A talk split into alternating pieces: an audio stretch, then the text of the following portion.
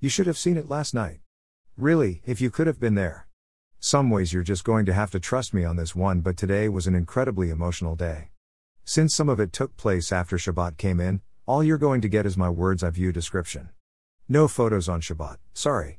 At the end of Kabbalat Shabbat, last night, in a crowded prayer room crammed to the gills with about 75 people, including dozens of guests from overseas, the US and UK, and dozens of members of the Olomouc Jewish community, its leaders and its members, men, women, and children, people whose grandparents are listed on the memorial wall just outside the prayer room, including Jocelyn and Doron's relatives, just as we had finished singing Yigdal, led by Doron's very familiar voice, we all turned around as we heard the first strains of Simon Simon Tov, Mazel Mazel Tov. From the back of the room, in came the Olomouc Torah, the Torah PSC hosted for 47 years allocated to us by the Memorial Scroll Trust, and now back in Olomouc for the first time in 78 years. The Torah came into the Olomouc prayer room in, in Rabbi Corey's hands. Dozens of community members' hands reached out to touch it. One gentleman kissed it and there was one, maybe, two laps around the room, up both aisles and around to the women's section in the back. Olomouc's practice is orthodox. Before the ark was opened and the scroll was placed inside to await the final repairs on Sunday at the hands of our sofer, Rabbi Moshe Druin. The Torah was wrapped in the familiar blue covering that many members of our community lovingly crafted years ago. This cover will be returned to PSC and new vestments from the Olomouc community will be placed on it.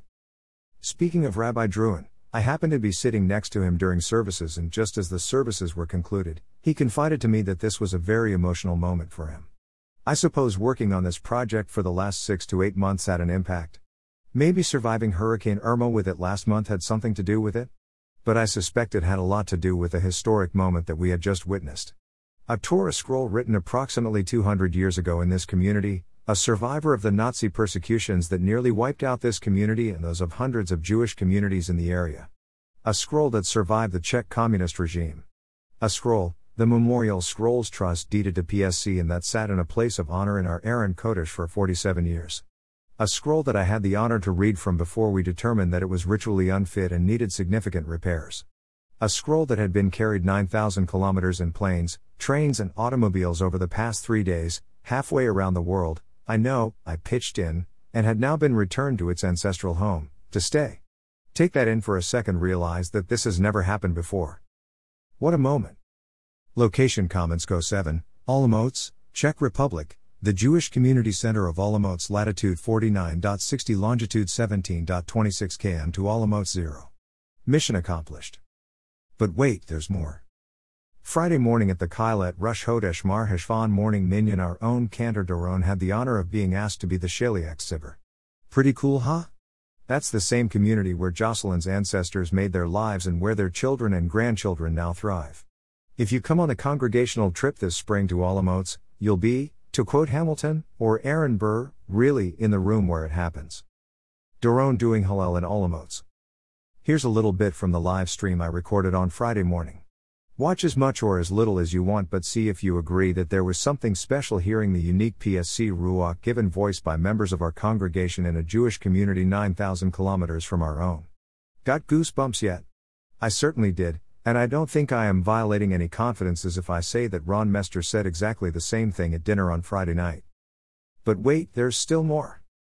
On Friday afternoon before Shabbat, some of us rented a bus and took a trip about 40 miles outside of Olomouc to a small town called Loshtitsa, a town of about 3,000 people, where town historian and director of the Respect and Tolerance program in Loshtitsa, Luke Stippel, met us at the former Loshtitsa synagogue and told us about his work teaching tolerance and respect to youth from around the community.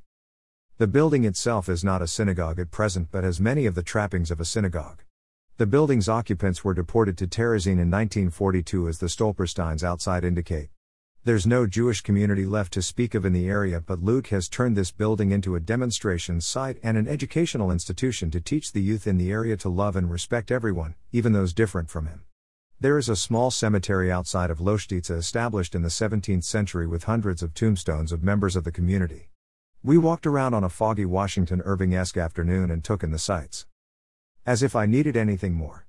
I had the unique honor of laning, reading Torah, this morning from from Parshat Noach, taking the yad from the chief rabbi of the Czech Republic, Karol Sidon, who passed it to me after reading the preceding three alio. Just after Shabbat services ended and before we were headed to a festive Kiddush lunch with the community, pretty good, even by PSC standards, a gentleman named Peter Brees from London grasped my hand and wished me a gut Shabbos and a Yasher koach on my Torah reading and told me he was old enough to remember the scroll as a child growing up in the Olomouc synagogue before the Nazis destroyed it, 78 years ago and now coming full circle. Wow. Peter came all the way from London to be with us on this beautiful occasion. And now, for some reason, I'm sitting in my hotel room waking up from my Shabbat nap, listening to the Saturday afternoon church bells pealing through Olomouc from the surrounding churches when who should be looking down on me. A stone sculpture of the late Pope John Paul II. It sits on a wall of the Ecclesiastical College across the street.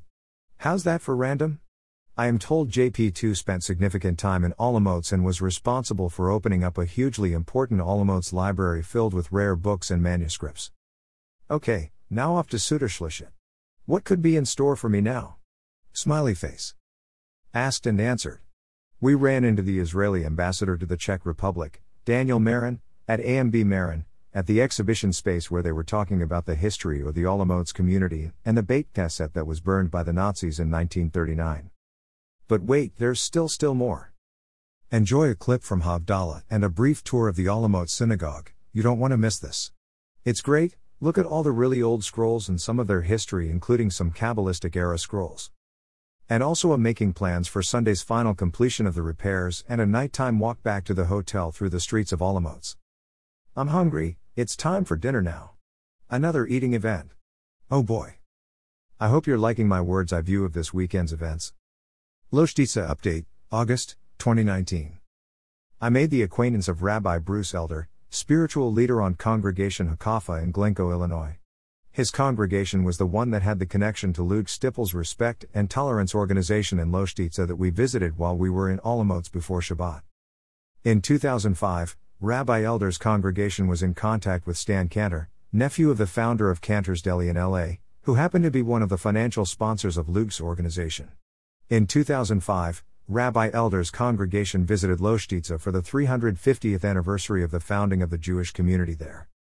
Rabbi Elder's community has had a 350 year old Czech scroll, MST number 753, since 1984 from a school outside of Loshtitsa. It is used on Yom Kippur and for B'nai Mitzvah ceremonies in his community. Remember, the bat mitzvah Luke mentioned? Well, it was a young girl from Rabbi Elder's congregation. In August 2016, Hakafa member, Marissa Lambert, traveled with her family slash friends and Rabbi Elder to Loshtitsa with the Torah. There, Marissa became the first bat mitzvah ever to take place in Loshtitsa.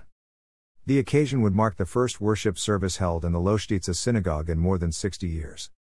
Rabbi Elder recounted that one of the amazing moments of their bat mitzvah trip was that they used a prayer book written by Fanny Neuda, the daughter of the Moravian rabbi of Loshtitsa, written in 1865 called Hours of Devotion, Fanny Neuda's Book of Prayers for Jewish Women.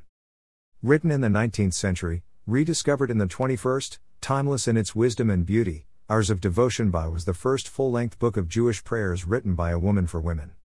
Some 150 people, mostly non Jews from the town, but a few Jews from surrounding areas turned out to greet them at the town hall, where the mayor and community leaders waited. In addition, a handful of Jews from Prague, 80 miles away, had heard about the event and traveled to Loshtitsa to be a part of it. The crowd traveled with the Hakafa delegation through the streets of the city to the synagogue, where the Torah was placed in the ark for the first time since the late 1930s.